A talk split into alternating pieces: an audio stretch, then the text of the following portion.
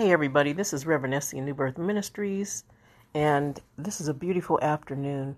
It is Monday, September 27, 2021, and everything's calming down a little bit. The weather's getting a little cooler, and I feel wonderful.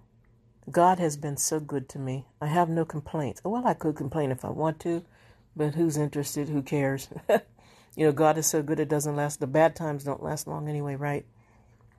I am thinking about all the people who just don't believe in Jesus. And I'm sure that a lot of you listening to this probably ran into the same thing.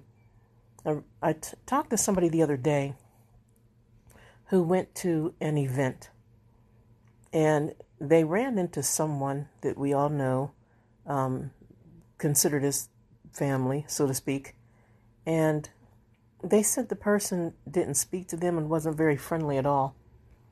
And I pray for that person. I pray for that person's soul. Because what happened to them years ago, they lost their mother. And they blamed God for their mother dying. And that made them extremely bitter. Very bitter and not very friendly towards certain people. And if you are a believer, if you are a Christian, somehow, whether you're a layperson or a preacher or whatever, they won't have any parts with you either. That is so sad to hear that somebody literally acts like that. They're blaming the world for the death of their loved one.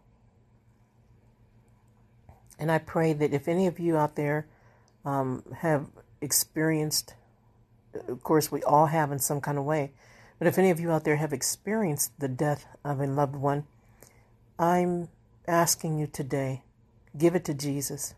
Cry to Him, talk to Him, whether you are laying in bed, crying on your pillow, or sitting in your car, or just sitting in your home somewhere Talk to Jesus and ask Him to comfort you.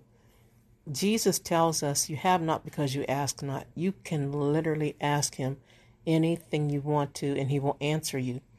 It's, it's all about having a personal, a close personal relationship with Jesus Christ, who died on a cross and shed His blood. He didn't have to, but He did. Amen. He gave His life purposely for you and for me. Who else do you know that would do something like that? Amen. Who else do you know that would die and come back alive and give you power? you know, there are people who passed away, came back alive, but they died again. Jesus died, came back alive, and stayed alive, and went to sit on the right hand side of Father, of the Father in heaven. Amen. For you, for me, for us. Amen. Nobody else would do that. Die. Come back. Hand us his power so that we can use it like he did when he was here in the flesh. I I can't there, I don't know anybody else that would do something like that. Amen. So, yes, you can you can talk to the Lord. You can pray to him. You can write. Some of you even if you don't want to pray, you can get notebooks and you can write. Okay, write to him. Leave. Um, he can read. Jesus can read. God can read. Amen. Write to him. Keep a journal. You know, um, the great people of the of old, David kept a journal. Um, John kept a journal.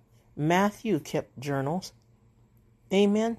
Keep a journal and talk to God. If you don't feel like you can talk to Him like I'm talking to you right now, talk to Him in your journals. Make sure you put them up so nobody else will know your business. You know, yes, God can read. he created us to be able to read, so why wouldn't He be able to read? Why wouldn't He read?